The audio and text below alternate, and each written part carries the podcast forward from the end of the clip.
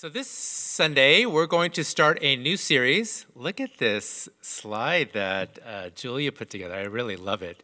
It's called Jesus, Savior of the World. Uh, we're going to start uh, this Sunday and uh, leading up to Christmas. And we're going to look at how Jesus is the Savior of the whole world, meaning everybody every race, uh, every gender, every ethnicity, every background, every every situation, every person. Jesus is the Savior for that person. So we're going to look at that starting today, and we're going to start by looking at the earliest mention of Jesus uh, here in John chapter one. John chapter 1 says, In the beginning was the Word, and the Word was with God, and the Word was God. And He was in the beginning with God. All things came into being through Him. And apart from Him, nothing came into being that has come into being. Okay, so obviously Jesus is God, and Jesus as God is eternal. So God is outside of time. So God actually had no beginning, God has always existed. That's the reason God could create something because he's always been in existence. No one created God. God has always been present. So God has always been eternal. But when did God enter our space? Okay, where we call earth, the physical earth, when did God come in? From the very beginning. We see that in John chapter 1. From the very beginning, it says Jesus was in the beginning. Okay, John refers to Jesus as the Word, and it says, In the beginning was the Word. And the Word was with God, and the Word was God. And he was, he was with God in the beginning, and all things came through him. So we see that the creation of the world started through Jesus. That nothing came into being, nothing came into existence except through Jesus. So this is where we see first see Jesus come onto the scene is actually in Genesis chapter 1 in the beginning of creation. But the focus that I wanted to have is actually not on the very first time but actually when Jesus was called to come to be the Savior. Okay, and this is actually also in Genesis, Genesis chapter 3. Okay, so let's take a look at that. So, Genesis chapter 3, uh, Genesis, the beginning of chapter 3, uh, we have Adam and Eve, and we have what's called the fall. Okay, this is when Adam and Eve first committed sin. Okay, they uh, were not supposed to take the tree of the knowledge of good and evil, so when they partook of the tree, um, they first sin entered the world. Okay, we're going to pick up that account starting in verse 8, after they had committed the sin. So, talking about Adam and Eve, it says, They heard the sound of the Lord God walking in the garden in the cool of the day. And the man and his wife hid themselves from the presence of the Lord among the trees of the garden. Then the Lord God called to the man and said to him, Where are you? Okay, this, this is kind of interesting account. Okay, so they had just committed the first sin of all mankind. So before that time, they were without any sin. They had perfect fellowship with God. There was nothing uh, breaking that fellowship or that connection with God until sin entered. Okay, what is their first reaction after they sin? They hid themselves. Okay, and oftentimes this is kind of our response when we come across things that we've done, is that we want to hide and then we want to isolate. But it's interesting what happens here is that God calls them out. Not God calls them out in a negative way, God calls them out of hiding. He says, Where are you? Why are you hiding? You shouldn't be hiding. He knows what they did. He knows what's happened. He knows where they are, right? Even though that they're trying to hide, God knows where they are. It's like Imagine trying to play hide and seek from the Lord. That's not really a fun game, right? Because he, he knows where they are. So when he says that they're hiding, are they really hiding from God? They're not. God knows where they are. God knows where they are, but he asks this question anyway. He says, Where are you? So that's an interesting question that God is asking. He's saying, Where are you? Is it because he doesn't know where they are? We just said he already knows where they are. So then why is he asking this question where are you?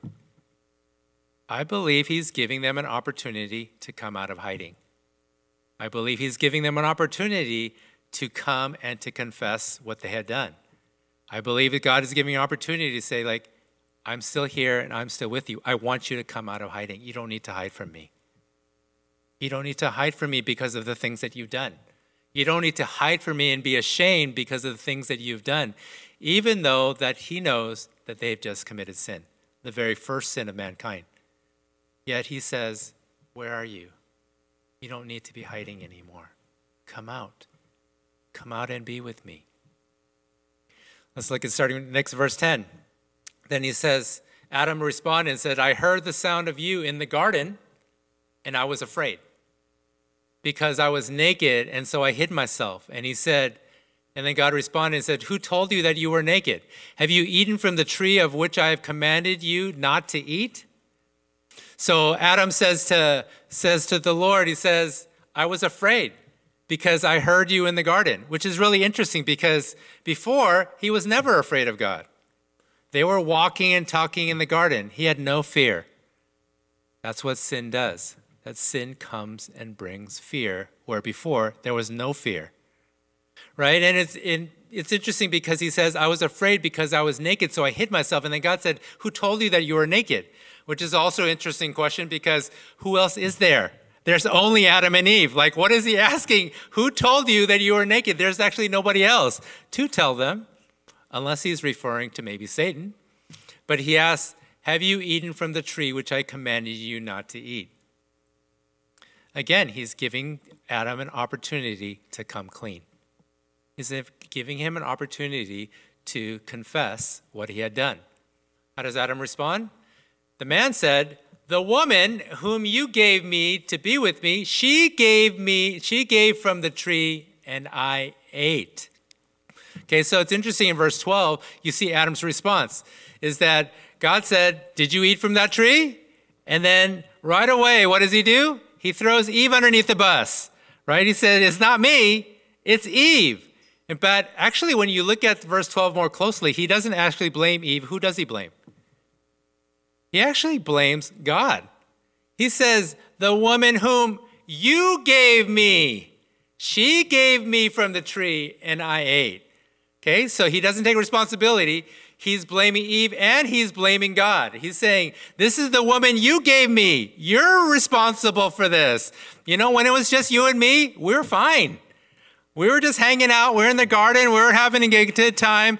And then you said I needed this helper. So this is on you. You're the one that's responsible for this sin. You're the one that put Eve here. You're the one that put the woman here who gave me from the tree and I ate.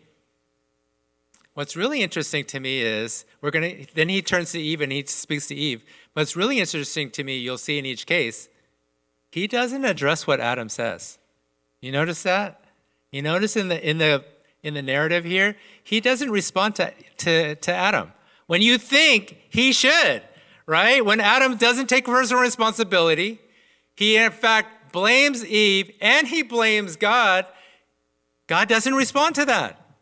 Now later he does he does give a consequence to their sin, but he doesn't address that. Then he turns to Eve and says to the woman, "What is this you have done?" And the woman says, "The serpent deceived me, and I ate." Again, same thing. She doesn't take personal responsibility. He says, it wasn't my fault. It was the serpent, right? And it's really interesting when you look at Adam and you look at Eve. A lot of times, this is kind of our response too, is we try to rationalize the things that happen. You say, like, you know, I did this and I made this mistake. I lied or I cheated or I did this this thing in my life. But you know why? It's because of this person. It's because of what they did. Look at what they said to me. Look at what they did to me. Don't you think I'm justified in being able to do that? Don't you think I have every reason to do that? And in human thinking, you might be right. You might be right. When someone has wronged you, when someone has done those things to you, is it okay that you get upset? Is it okay that you get angry? Humanly speaking, I would say it's true. But this is not what God is pointing out. God is pointing out that something else happens when we sin. And it's not just because we're justified in doing this to this person, but that it affects us and affects our relationship with God. And that's why he keeps giving them an opportunity to come clean. He says to Eve, What is this that you have done? Same as what he did with Adam. He wants to give Eve an opportunity to confess. Because he knows when we do that we can become clean, that we can be clear of our conscience. This is what he wants. This is why when they're hiding, he says, Where are you? He wants them to come out of hiding because when we sin, we want to isolate ourselves. We don't want to be at church. We don't want to be at Bible study. We don't want to be at small group. We don't want to do, we want to hide away. But God's saying, You don't need to hide. You need to come out and to be with me. You need to confess what you have done. You need to come clean because I can make you clean, and I'm the only one that can. Next, in verses 14 and 15, the Lord turns to the serpent and says, Because you have done this, cursed are you more than all the cattle and more than every beast on the field. On your belly you will go, and dust you will eat all the days of your life. And then verse 15, verse 15 is the one we wanted to focus on. It says, And I will, speaking to Satan, he says, And I will put enmity between you and the woman, between your seed and her seed he shall bruise you on the head, and you shall bruise him on the heel. Okay, so verse 15 is actually very interesting. Okay, verse 15 has a lot kind of packed in there, but let's try to kind of unpack it, right? So he says quite a few things in verse 15. He says, I will put enmity between you, speaking Satan, and between the woman, between Eve, between your seed and her seed. Okay, and then speaking of Eve and her seed, what does he say? He says, her seed, okay, so you have to kind of follow, like, who is he talking about, right? When he says, he shall bruise you, right? He's talking about Eve's seed, right? When you look at the passage, he says, between your seed and her seed and her seed, he shall bruise you on the head, talking about Satan, and you shall bruise him on the heel. Okay, what is this a reference to? I believe this is a first reference to Jesus coming to dying for our sin. Okay, this is, says between Eve's seed and her offspring. What happens with her offspring, the one he's referring to? He shall bruise Satan on the head. In other words, give him a fatal blow to the head. You shall bruise him on the heel.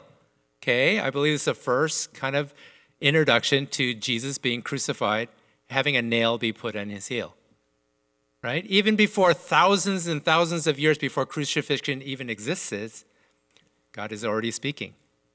God is already putting a plan in place to address sin from the very beginning, from the first sin, from the first sin that mankind committed. God said, I have a way and I have a plan. This doesn't come by surprise to me. When God created Adam and Eve, he already knew that this would happen, but he already had a plan in place. He already knew that he was going to send his son. He already knew that his son Jesus was going to deliver a fatal blow to Satan and strike him on the head. He knew that how it's going to come about. He knew that it was going to come through crucifixion. He knew that the Satan was going to come and drive a nail in his heel and to drive a nail in his hands. He knew that already, thousands and thousands of years before it actually happened.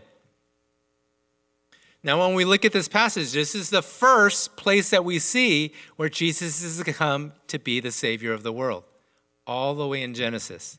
All the way in Genesis chapter 3, 3 we see God already had it in mind. He was going to send his son. He was going to send his son to deliver us from sin. But when you look at this passage, there's a couple other interesting things. Okay, he says, I will put enmity between you and the woman, and between your seed, talking about Satan, and her seed. Okay? It's really interesting because when you look at it, this actually doesn't make a lot of sense. Because, okay, doing a little bit of biology here, who has the seed when you're talking about offspring? The seed is from the man. But this passage says between your seed, talking about Satan, and the woman's seed.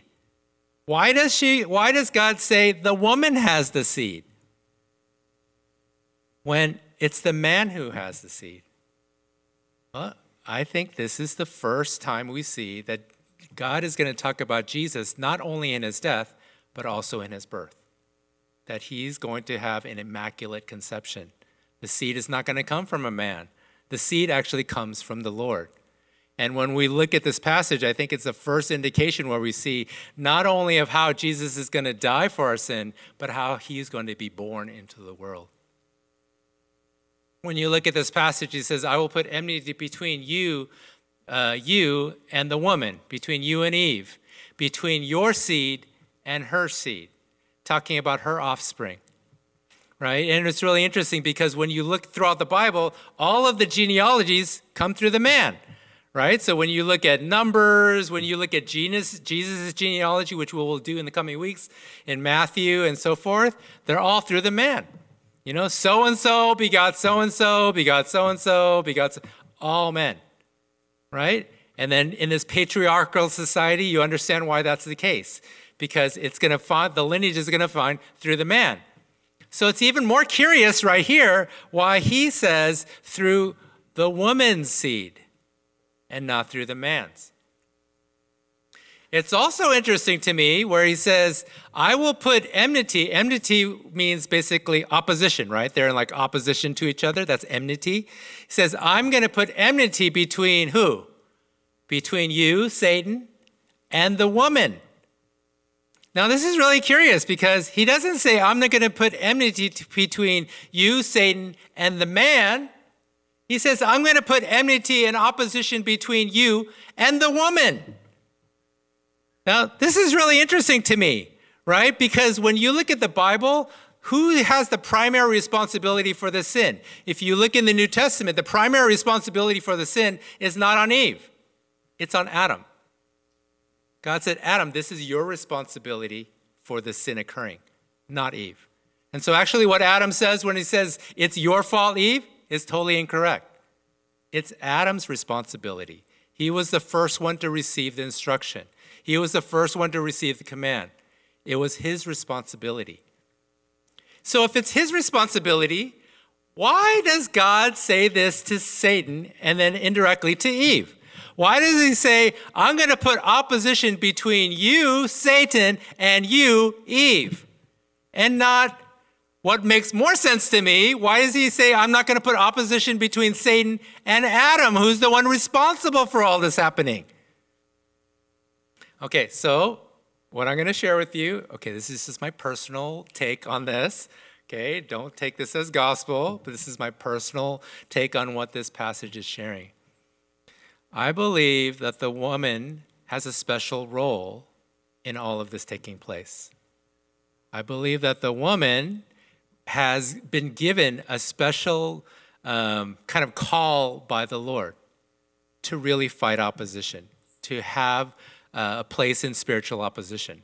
When you see here that God is putting enmity between Satan and the woman, what I believe that God is recognizing is that He puts something special in the woman to be able to battle in this way.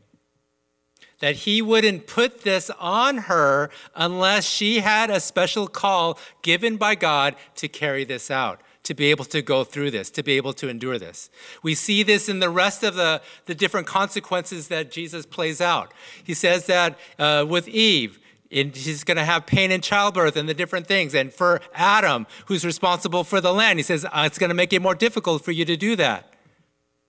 In this case, what we see is God puts something special in the woman to be able to fight against this enmity between her and Satan, to fight spiritual opposition. And again, I don't want to say that this is exactly, I think, the gospel of what, what is true, but it's interesting to me whenever I look at different churches and I look at the intercessory groups, the ones that are interceding and praying, they're all women. Almost without, almost without fail, every church that I've seen that has an intercessory group that's interceding for people and interceding against spiritual opposition, they're all women. And I'm not saying that men can't participate in this, and I'm not saying men don't have a role in being able to stand up against Satan, stand up against, I think, the things that are going on and spiritual opposition. Of course we are. You know, all Christians are supposed to participate in that. But I think there's a special call that God has given for women to battle on his behalf, to battle for people, to battle for their children to battle for their offspring, which we see in verse 15. We see that there's enmity between Satan and Eve. We see there's enmity between Satan's offspring and Eve's offspring. We see that there's a conflict happening, and it's happening between Satan and Eve it's really interesting to me because like you know uh, i watch a lot of sports and so like whenever you see sports and they they go over to the sideline or whatever or uh, they kind of focus in on one of the athletes. You know the athletes will turn to the camera and they'll wave and what do they usually say? Hi mom. I've never seen one that says hi dad right? Which kind of makes me sad right as a dad? Like how come we don't get recognized at all? And you see this like on Father's Day and Mother's Day. Like Mother's Day is sacred. Father's Day, uh, you know, okay, you know, we should do that. But Mother's Day, if you miss Mother's Day, that's something horrible, right? You cannot do that, right? It's interesting because Mother's Day and Father's Day are both on a Sunday, right? And I work on Sunday. So, but it's interesting, like when we have Mother's Day and Father's Day, it's totally different. Like Mother's Day is like more sacred, but Father's Day is kind of like a throwaway right? And it's kind of a sad commentary on men, I think, first, right? Is that men, we should be better as fathers and we should have a better role in that. And there's a, probably a reason why it's not held in esteem like that, that there's no athlete saying, hey, hi, dad, it's only hi, mom. Okay, I think it's probably a testimony or something against us as fathers, but I think it's also a testimony to this, what we're sharing here. There's something about what God gives to a woman to be able to fight, to be able to battle, to be able to intercede against opposition that's coming against our children and other people. There's something that the Lord gives. There's something special that the woman carries that's unique to the woman and that they carry to be able to do this. And so I want to encourage all of the, the women here that are listening. God has given you something special for you to be able to fight, for you to be able to intercede, for you to be able to come against opposition, for you to be able to come and to, to really stand in the gap.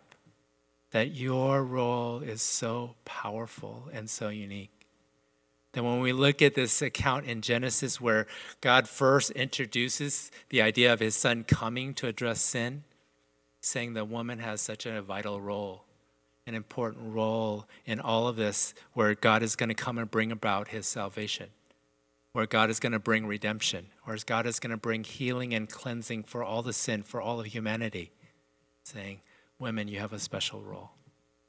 And I wanted to say that because when we look, like I said, throughout the Bible in this patriarchal kind of society, it's accurate. It's, it's depicting what's true in society where they're writing and the, the culture that they're living in. But to really emphasize passages like this, to really show that there's something special, all right, that both Adam and Eve were both created in God's image, that there's no less right? Even though in this patriarchal society, a lot of them are talking about men and a lot of the pronouns are he and all these different things, but to not take away from the truth and the reality that we're both made in God's image and that God uh, sees us that way, God loves us that way, and that Jesus came to die for us in all of that way. That Jesus is the Savior of the world, He's Savior for men and Savior for women equally. And so, as we kind of close today, I just wanted to first just encourage you in that, that God sees you. You know, if you're like Adam and Eve, that you haven't really been walking close with God, that you have been doing things that you don't think that God would approve of, that you don't need to hide. That God looks at you. In fact, when we're kind of joking about playing hide and seek with God being a funny thing, um, when we hide, are we really hiding? Who are we hiding from? That God already knows us and sees us. So for us, the best response is to do is to listen to God's calling, saying, I want you to come out from hiding. It's a safe place. You can come in to be with me. That He put a plan in place from the very beginning to right what is wrong. That the things that we have done and things we have chosen is not bigger than God. It's not bigger than his plan. It's not bigger than Jesus. It's not bigger than the things that he has. So that when we have sin in our life, it's okay. It's not okay that we're sinning, but it's okay in the fact that we can come out, that we can come before God at any time. Don't let sin cause you to be fearful, ashamed, or in hiding, to be in isolation. Don't let Satan and don't let sin speak those lies to you because God is saying, Where are you? In other words, you need to be out here. You need to be out here with me. So when we look at this account, I pray that we could be encouraged that God has saw it from the very, very beginning. No matter what we're going through, that we can come unashamed. So when we see this, I pray that we'd be encouraged to do that and to see, like, praise God, thank you. Thank you from the very start, you had me in mind in everything that I've gone through. Let's pray. Jesus, you're the Savior of the world. You're the Savior of all, every single person. We want to thank you, even from the Genesis account, that we saw you in creation. We saw you with Adam and Eve. We saw you had a plan for us and a call for us. That we saw that no matter what happened and no matter what we did, that you were already making a way for us. Thank you for your grace and your provision. Thank you that we have so much grace and loving mercy and kindness from you. I pray that you would give us the courage to be able to receive it. Even now, as we're sitting, help us to receive your grace. Help us to receive your love for us. Help us to receive all the things that Jesus made possible for us. Help us to be loved by that and so grateful and full of thanksgiving for you uh, for what you have done through your son, Jesus. Thank you, Lord. In Jesus' name we pray. Amen.